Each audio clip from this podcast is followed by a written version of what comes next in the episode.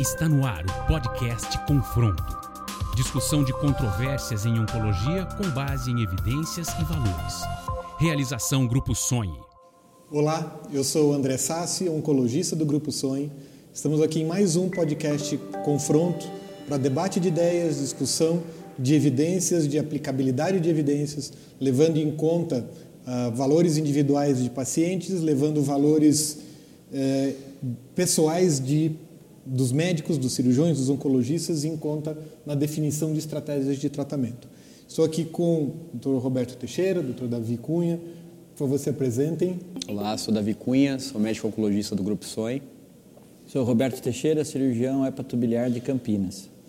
A gente vai falar hoje sobre um tema muito atual e que está mudando muito nas, nas, nos últimos momentos, que é o tratamento do carcinoma hepatocelular. São quatro temas que a gente vai debater. Primeiro é critérios de seleção de pacientes para transplante e tratamento sistêmico. Uh, depois, a combinação de tratamentos locais e sistêmicos, se faz sentido. Algumas controvérsias sobre inovações tecnológicas, como até cirurgia robótica, radioembolização, qual é o papel de cada uma delas, e a própria imunoterapia no tratamento sistêmico. Em primeiro lugar, queria abrir e ouvir a opinião, primeiro do Davi, que não é cirurgião, acho que é um tema cirúrgico, mas uh, a gente tem visto cada vez mais, recebido cada vez mais pacientes uh, encaminhados de cirurgiões gerais ou de hepatologistas que fizeram o diagnóstico do, de um carcinoma hepatocelular para a gente fazer o tratamento, uh, para a gente coordenar o tratamento deles. E essa definição de quem é o paciente, ainda ressecável ou não, a decisão de quem vai para transplante de fígado ou não, e quem a gente só assume para o tratamento sistêmico paliativo, é, às vezes é uma decisão muito difícil. Existe uma forma é, rigorosa para a gente é, separar os pacientes? É uma pergunta mais de cirurgião, né, de indicação cirúrgica, mas eu acho que tem um conceito que é importante de comentar, André. Eu acho que a única forma, apesar da evolução do tratamento sistêmico, terapias focais hepáticas, o único tratamento potencialmente curativo carcinoma hepatocelular ainda é ressecção cirúrgica ou transplante hepático. Né? Então, a gente não pode falhar em reconhecer qual é esse paciente que é candidato a uma das duas estratégias. E, então, assim, a avaliação do cirurgião que está acostumado a tratar carcinoma hepatocelular, cirurgião que indica ou não o transplante é fundamental para o pré-início de tratamento. Né? Eu acho que como oncologista clínico, eu acho as indicações de ressecção ou mesmo de transplante, quando a gente considera o critério de Milão, um pouco restritivas. Né? Eu acho que a gente tá, acaba deixando de curar alguns poucos pacientes, mas deixa de curar.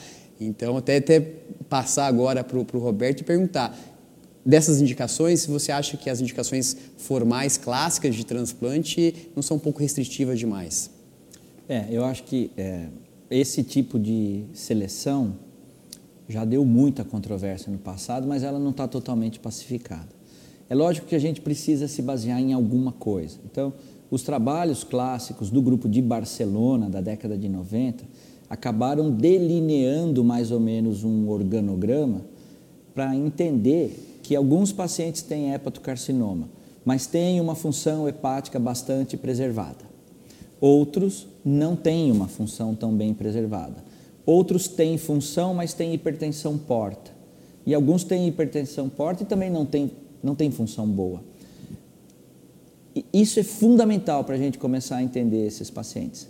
Então, se nós consideramos um paciente em bom estado geral, com uma boa função hepática e uma hipertensão portal controlável, esse paciente ele pode e deve ser candidato à ressecção. E aí, tecnicamente falando, faz muita diferença se a ressecção for laparoscópica ou via laparotômica. Isso faz diferença. Quando nós fazíamos cortes enormes, incisões transversais no abdômen, você acaba destruindo todo o plexo venoso do subcutâneo, o que dificulta a compensação da hipertensão porta. Isso aumenta a incidência de ascite, de sangramento, etc. O advento da cirurgia laparoscópica para esses doentes cirróticos, compensados, com uma hipertensão portal leve ou moderada, ele, é, foi, foi fantástico. Esses pacientes têm uma sobrevivência e, e encaram a cirurgia, um pós-operatório, muito mais tranquilo. Isso amplia as indicações de cirurgia? Seguramente, seguramente. Inclusive, hoje se critica muito que mesmo o, o chamado critério de Barcelona, os critérios de Barcelona, eles são muito conservadores. E eles têm que ser refeitos. Só que a gente existe uma tentativa de novos critérios, mas nenhum foi tão abrangente quanto o de Barcelona. Então, ele não é perfeito, é, ele é muito criticado, mas ele é o que temos aqui, é a ferramenta que existe. Como você falou, Davi, os critérios de Milão para se indicar transplante de fígado, que é o que é utilizado pela lei brasileira, se você pegar os trabalhos originais de Mazaferro daquela época, são trabalhos com pouquíssima evidência científica sustentável é, trabalhos de metodologia absolutamente questionável. Mas é uma ferramenta que temos, até porque existe uma enorme fila de pacientes para receber fígados transplantados e muito poucos doadores. Então nunca vai ter para todo mundo, a gente precisa seguir algum critério. Alguma questão de evolução de tecnologias, como você falou, da cirurgia aberta para a cirurgia laparoscópica foi um grande avanço. Uma coisa que eu nunca fui convencido queria que você me convencesse de que não é uma, um modismo, uhum. não é uma invenção que, que é passageira. A primeira é a cirurgia robótica no fígado, então assim, tá. no hepatocarcinoma. E o segundo é radioembolização. Os resultados, para mim, de estudos que eu consigo quantificar, absolutamente não são é, compatíveis com, com, com, alguma, alguma noção de custo-efetividade. É, a gente tem tentado ser muito é, é, racional e muito conservador na incorporação de tecnologias do tratamento sistêmico. É, nos tratamentos locais, é, acho que às vezes se tem uma impressão de que a tecnologia veio e ela tem que ser aplicada e eu tenho que encontrar aquele paciente é, de qualquer forma. Eu não vejo isso. Então, André, é assim, para a gente comentar sobre cirurgia laparoscópica robótica, nós temos que evitar dois possíveis bias. Quem faz, e faz bastante e faz muito, tende a puxar a sardinha para a técnica. Quem não faz, porque não aprendeu, porque não tem interesse, porque não foi atrás, tende a combater a técnica. Então, vamos tentar ser o mais imparcial, o mais, sermos imparciais aí na, na discussão. A cirurgia robótica é boa, ela veio para ficar, é uma tecnologia que gradualmente vai ser incorporada, já está sendo incorporada porque ela vai baratear no futuro. O que nós não podemos falar é que a cirurgia robótica vai ser uma panaceia que vai melhorar os resultados em todas as técnicas cirúrgicas ou em todos os tumores. Quando se envolve anastomoses delicadas, câncer de pâncreas, por exemplo, câncer de reto, alguma coisa desse tipo, é óbvio que a anastomose, tecnicamente feita com robô, ela fica melhor do que a anastomose feita só laparoscopicamente. Se ela é melhor do que a aberta, isso ainda há controvérsias. Mas aí existem as vantagens de não ser aberto. Então, acho que aí, no balanço, é muito favorável para a cirurgia robótica. Na ressecção dos segmentos hepáticos, todos os segmentos hepáticos periféricos, os segmentos da parte de baixo do fígado, eles são absolutamente acessíveis por laparoscopia. E a robótica não se demonstrou vantajosa em relação a isso. Os segmentos altos e posteriores, é, próximos ao diafragma, ao domo hepático, eles são muito difíceis de acesso laparoscópico. Tanto que tem grupos que fazem esse, esse acesso a essas lesões via torácica. Porque aí você abre o diafragma e cai em cima da lesão. Será que nesses casos a cirurgia robótica poderia eventualmente te oferecer um ângulo de acesso, um ângulo de visão melhor? Provavelmente sim, mas nós não Mas a gente não tem evidência disso. Ainda. Não, não. A não. gente não tem evidência ainda. Não. E a radioembolização? Então vamos lá. Radioembolização, CIRT, ITRIO 90, é, teve uma moda disso aí, né? Nova Zelândia, o Stubbs começou com essa história. Sim. E aí veio para o Brasil, o ITRI 90 ia resolver o problema. É, o que a gente sabe é que são vários procedimentos, não é só um. Então você tem que fazer um estudo angiográfico para entender como são as artérias do fígado, quais são as artérias que nutrem a lesão, se existe chante e vazamento para o pulmão, para o pâncreas, se existe anomalia anatômica de alguma artéria hepática ou gás duodenal diferente, que precisam ser ocluídas, porque senão você vai injetar o radioisótopo e ele vai parar lá no pâncreas, dando pancreatite ou vai queimar o pulmão. Então, é um procedimento diagnóstico, a oclusão de eventuais fugas ou fístulas, depois uma cintilografia para confirmar se não existe fuga dessa região que você quer tratar para as outras e depois a embolização com o ítrio 90. Então, isso tem um custo alto e eu não vejo como isso vai abaixar no futuro. Se tem um custo alto, a gente precisa entender se realmente ele é benéfico para alguns doentes. Quando ele foi feito no início como uma tentativa de vamos resolver o problema aqui agora com a radioembolização, teve bastante complicação. Mas agora, recentemente, está mudando um pouco o enfoque. Estão tentando fazer radioembolizações mais conservadoras, com menor quantidade do, do, do, da partícula. E parece que a gente conseguiria, com isso, uma hepatectomia, entre aspas, a longo prazo. Porque é, é diferente a ideia da radioembolização, ela não compete com a quimioembolização. A quimioembolização você faz um procedimento, depois de seis semanas, você faz um exame de imagem e já vê se teve sucesso ou não, se, se você atingiu o teu objetivo. A radioembolização, o isótopo, ele vai funcionando ao longo de meses, talvez até de anos. Então, os pacientes que estão com acompanhamento mais tardio, a gente vê, por exemplo, 24, 36, 48 meses ainda está funcionando aquilo. Então, talvez, André, ela entre num contexto de ser uma hepatectomia não cirúrgica, é, feita aos poucos em doses homeopáticas e que possa preservar parênquima, entrando no contexto de técnicas preservadoras de parênquima. Eu acho a ideia para mim é boa, mas por isso que eu ainda acho que é muita moda. Porque a ideia é muito boa, existem complicações técnicas muito grandes e estudos randomizados que foram feitos em locais controlados, com técnica muito bem definida, com tudo seguindo um protocolo muito restrito, não demonstraram, no meu ponto de vista, na minha interpretação, não demonstraram nenhum benefício que eu possa olhar para o meu paciente e dizer, eu vou aumentar o tempo de vida dele. A gente é muito mais crítico na incorporação de tecnologias, eu acho, de novo, né, como oncologista clínico.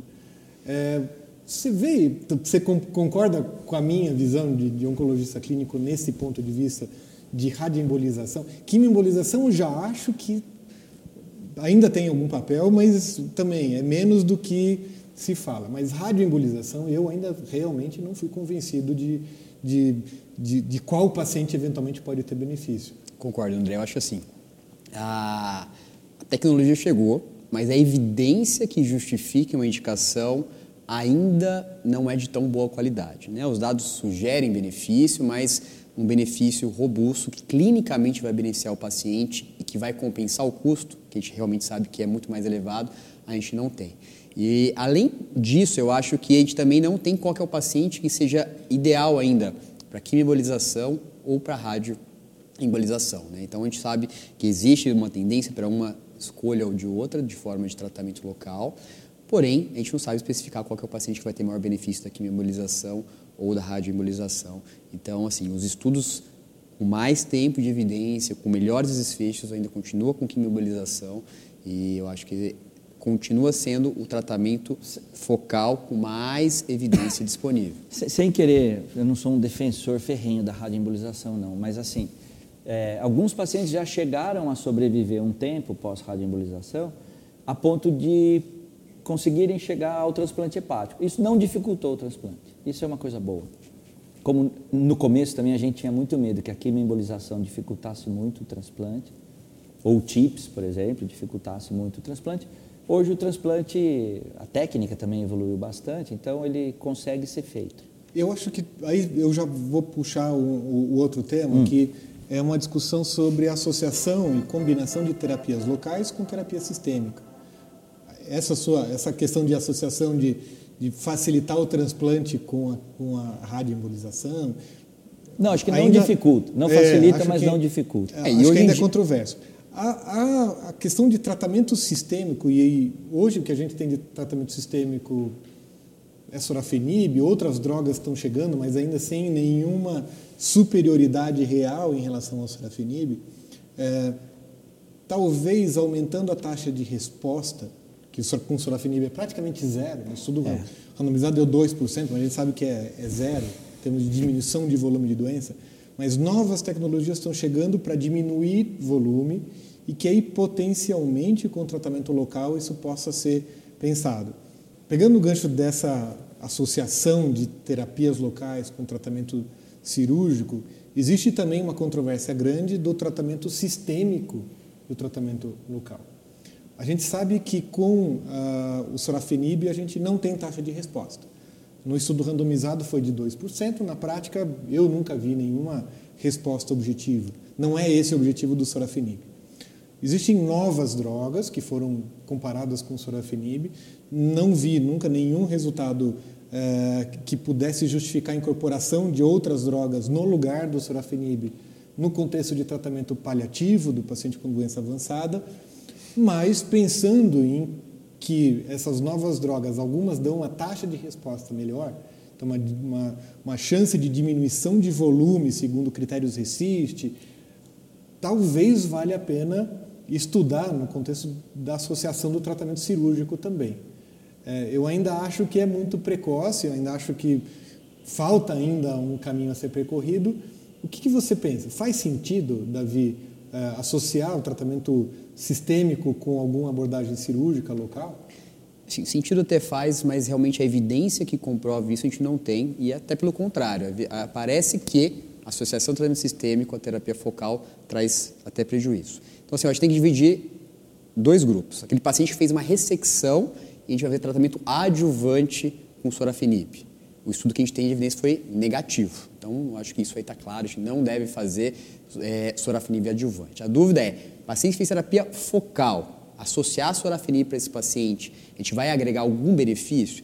Sim, de evidência, a gente até tem um estudo pequeno, prospectivo, que mostra uma redução na recorrência. Tá? Mas é um estudo ainda imaturo para a gente ter avaliação. Por outro lado, a gente tem quatro estudos negativos né, mostrando que a associação de sorafenib à terapia focal, local, que era a quimiobilização, não mostrou benefício. Então, assim, hoje eu acho que a gente não tem respaldo nem evidência para a associação de sorafenib à terapia focal. Roberto, a gente já foi muito mais empolgado é. É, em alguns momentos em associar a, a, embolização ou é, com sorafenib, às vezes selecionar pacientes que não progridem para depois resgatar, tentar resgatar de novo com com alguma embolização, algum tratamento local, ou até alcoolização de, de lesões é, pontuais.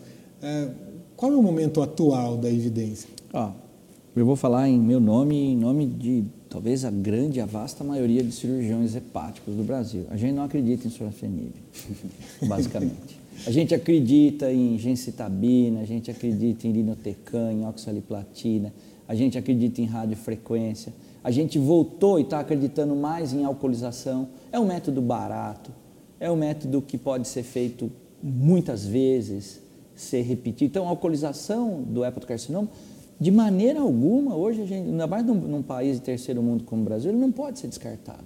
Tem muito pouca gente que tem acesso a micro-ondas ou a, a, a, radiofrequência. A gente acredita em quimioembolização, mas o sorafenib, é, a gente tinha tanta esperança nisso. E aí outro dia eu fui ler os estudos originais mesmo, do Crystal lá de trás. É, semanas, né? Estamos falando de ganho de semanas. Então, é, o que eu penso é assim, é, para o hepatocarcinoma ainda, a gente tem que pensar que as terapias loco-regionais e o transplante são a base da terapêutica. Tudo que vier a acrescentar, seja alguma droga sistêmica oral, ou uh, embolização com ítrio, ela tem que agregar alguma coisa boa a essa base, que é possibilidade de transplantar os doentes, possibilidade de manter os doentes estáveis e dentro dos critérios de Milão para que eles não percam a possibilidade de vir a ser transplantados no futuro. Eu acho que isso são objetivos mais razoáveis de se alcançar. E para aqueles doentes que têm boa função hepática, ou razoável função hepática, uma hipertensão portal controlável e que tenham lesões periféricas acessíveis por laparoscopia, a gente deveria indicar mais ressecção laparoscópica. Acho só puxando o gancho, acho que terapia local com tratamento sistêmico, realmente a evidência que a gente tem, não teríamos indicação de, de associação. Mas eu acho que cada vez ganha mais espaço associações de terapia focal. Né? Embolização com radiofrequência. Sim. Então, acho que o caminho talvez seja esse, né? uma resposta talvez mais prolongada. ao mesmo tempo, Davi. É, ou sequencial, acho que isso ou a gente não tem ainda a evidência, exatamente. mas cada vez mais, do ponto de vista prático, a gente está associando essas duas técnicas. A evidência ainda é pequena, mas eu acredito que no futuro a gente vai mostrar algum benefício no controle eu dessa Eu acho doença. que a criação dessas chamadas salas multimodais, que é uma sala de centro cirúrgico, que também está aparelhada para fazer toda a parte de angiografia, e também tem um conibim ou uma tomografia que te direciona uma radiofrequência percutânea, por exemplo, é, você pode é, fazer terapias sequenciais de maneira numa única internação, por exemplo. A grande descrença, e você não acredita em sorafenib, grande parte dos, dos oncologistas não gosta. Mas existem algumas informações importantes, e a gente até fez ah, recentemente uma avaliação de custo-efetividade hum é, para a incorporação de sorafenib no SUS. Tá. Os pacientes do SUS hoje não têm tratamento sistêmico disponível adequado. Sorafenib, por mais que, é você que não acredite, é o que tem. Tá é o que a gente tem. E a gente sabe que uh, é necessário uma redução de custo, porque sorafenib é muito caro, mas é possível, é viável uma incorporação. Então, sim, é, ainda existe a possibilidade de se usar. Porém, o que a gente vê hoje são estudos que o sorafenib é utilizado como controle, como grupo controle no tratamento de pacientes com doença avançada, em que o tratamento local não vai agregar mais nenhum valor à vida do, do, do paciente. É, mas de forma controversa, a gente tem recentemente um estudo de não inferioridade desenhado, que eu não entendi muito bem o motivo de por que ter sido desenhado de não inferioridade, e um estudo de superioridade é, que foi negativo mas que foi interpretado como negativo. Você quer falar um pouco sobre isso, Davi? Só para confrontar um pouco o Roberto, eu acho assim, apesar do benefício ser, não ser grande, é o que a gente tem, né? E até quatro anos atrás a gente só tinha um sorafenib. Hoje em dia a gente já está pensando em sequenciamento de primeira, segunda e até terceira linha em CHC. Então a gente Tudo tá... com semanas de benefício. Semanas, é. concordo, com taxas de respostas com TKI mínimas de 2%, 3% mas, mas é talvez tem, né? selecionando o paciente que vai ter benefício ao sequenciamento, qual que é, eu acho que isso a gente vai conseguir ganhar mais tempo em sobrevida com melhor qualidade de vida. Mas realmente a evidência que a gente tem de tratamentos com benefício clínico grande são pequenos. Né? Então, a gente tem realmente sorafenib, que foi a primeira droga que mostrou ganho em sobrevida global comparado com placebo, 10 meses ali de sobrevida. E mais recente, tivemos um estudo de não inferioridade para levantinib versus sorafenib e mostrou que ele não é inferior. Né? Mas eu acho que tem um, um, dado interessante, é que ele mostrou um pouco de sobrevida livre de progressão maior e taxa de resposta um pouco maior. Então, talvez aquele paciente que precise de uma resposta, a gente possa ter uma outra opção de tratamento. Eu fiquei decepcionado com a imunoterapia. Isso. E eu esperava muito mais, Isso. tanto em segunda linha quanto em primeira. E aí eu acho que a imunoterapia chegou para ficar na oncologia, mas para CHC ainda não mostrou resultado fantástico. Eu acho que foi um pouco decepcionante o resultado que a gente viu na ESMO, acho que o Checkmate 459, que foi desenhado para imunoterapia, no caso foi o nivolumab, versus tratamento padrão, que é sorafenib. Todo mundo esperava que talvez mostrasse um benefício em sobrevida global era um estudo de superioridade. O estudo foi negativo, então o estudo é formalmente negativo. E aí o que tentou trabalhar ali, ah, mas a taxa de resposta foi melhor, a tolerância foi melhor. Então, assim, é um estudo formalmente negativo para a superioridade. Então, acho que a gente não pode usar hoje imunoterapia e, em primeira linha e como eu acho padrão. Que, eu acho que esse estudo tem sido vendido como hum. positivo. Isso tem que tomar muito cuidado. Não ser, não porque, ser inferior não é, quer dizer é Ele não é superior. Ele não, quer dizer que ele não é não inferior. É. Então, claro. é, são ah, entendi, conceitos perfeito. diferentes é. que a gente não pode levar como subpositivo. É porque assim, a, a, sobrevida foi mais ou menos a mesma, numericamente um pouquinho melhor. Com uma tolerância melhor. Com uma tolerância melhor, menos efeitos colaterais. Taxa um de resposta de taxa melhor. De resposta. Mas é, eu acho que, especialmente pelo custo envolvido da imunoterapia hoje ser muito alta, da, do meu ponto de vista, não justifica. Concordo. Então, assim, eu uh, entendo o cirurgião não acreditar no sorafenib e, é, por um lado, a gente acaba ficando com a impressão de que não se acredita em tratamento sistêmico. Porque nenhum não, eu falei que a gente acreditava hoje. em várias é, Gestabina e tudo, ok. A gente acredita, Xeloda a gente acredita. Mas, é, enfim, a gente realmente está muito ainda, apesar de já ter sequenciamento sendo falado de tratamento Mas, sistêmico, o que se agrega de fato à vida do paciente ainda é muito pequeno. Só, só voltando um pouquinho, hoje tá, o FDA aprovou nivolumab e pembrolizumab uhum, em uhum. segunda linha né? pacientes pós-progressão sorafenib ou pacientes que não foram candidatos a sorafenib. E o estudo do nivolumab foi um estudo 1 barra 2, fase 1, 2. Também com benefício em sobrevida pequeno, pequeno né? semelhante ao que a gente viu nos outros estudos, uma taxa de resposta de 20%. Melhor? É, mas também nada muito significativo. E pembrolizumab é a mesma coisa, taxa de resposta de 17%. Então, não acho que a imunoterapia é, não vai ter ainda espaço, acho que talvez associações de imunoterapia como a gente faz para câncer de rim, talvez seja a chave do sucesso, ou já tem estudos em andamento, então estudos fase 1 com levantinib mais pembro, estudos com é, ateso com beva, mostrando estudos fase 1 com taxa de resposta acima de 30%. Então, sim, são resultados promissores, porém muito iniciais. Eu acho que a gente tem que esperar dados mais com maior evidência. Para finalizar, Roberto, é, só mensagem final de eu, eu, queria que você falasse da importância da gente estar tá junto, da claro. gente trocar esses, essas informações e se confrontar mesmo com a, a, na análise de evidências e da, do formato de aplicar evidência, mas levando em conta justamente o paciente que a gente está claro. vendo.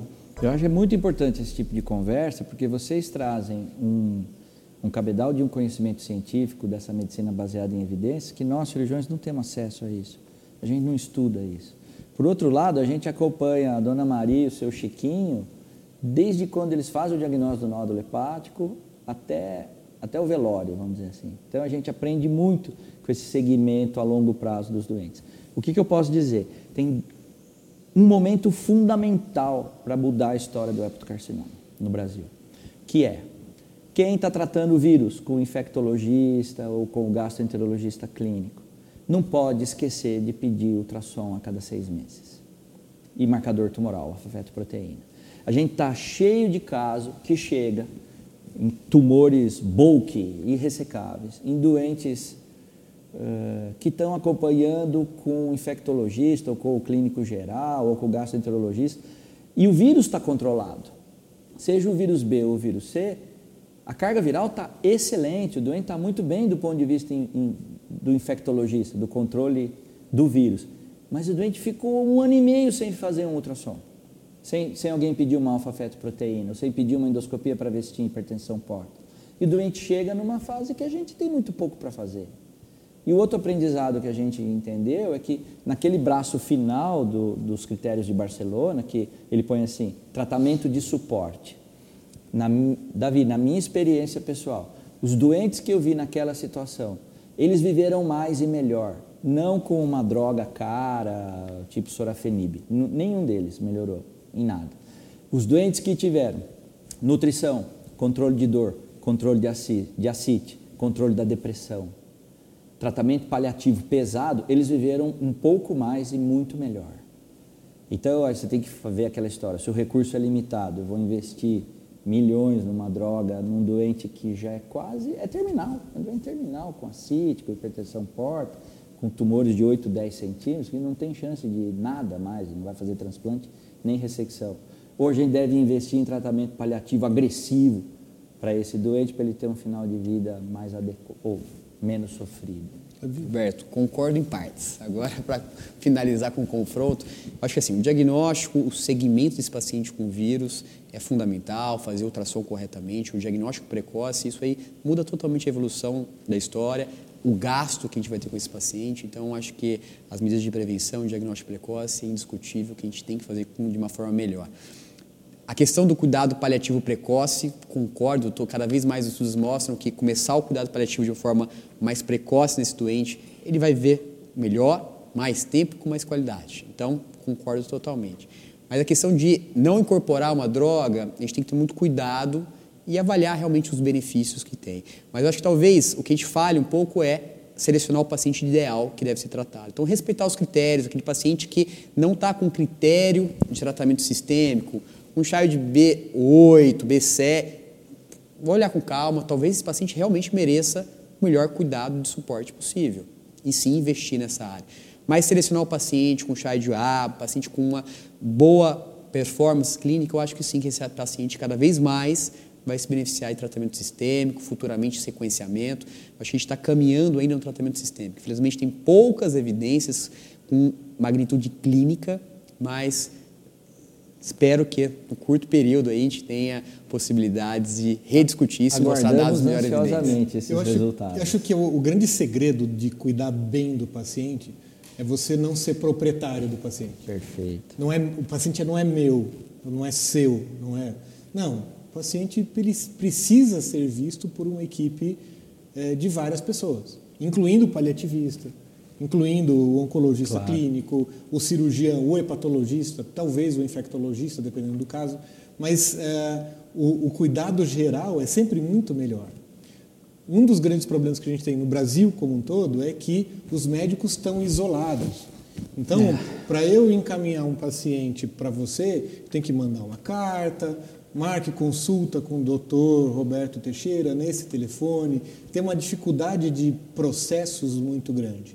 Então, a ideia de criar centros de tratamento em que a gente possa estar muito perto um do outro e que discuta os casos individuais, Perfeito. não os protocolos da instituição, mas aquele caso específico, talvez seja o segredo do sucesso. Vamos encerrar. Muito obrigado pela Eu presença de vocês. É, o nosso podcast Confronto, em várias edições, é, pode ser conferido nas plataformas de podcasts. Todos os artigos, todas as referências que foram discutidas aqui, as evidências presentes estão dispostos nos links nas plataformas de, de, podcast, também estão disponíveis no nosso site do Grupo Sonhe, www.sonhe.med.br. É, todos os outros episódios dos podcasts também podem ser conferidos e buscados lá. Contamos com vocês em outras oportunidades. Muito obrigado. Agradeço. Obrigado.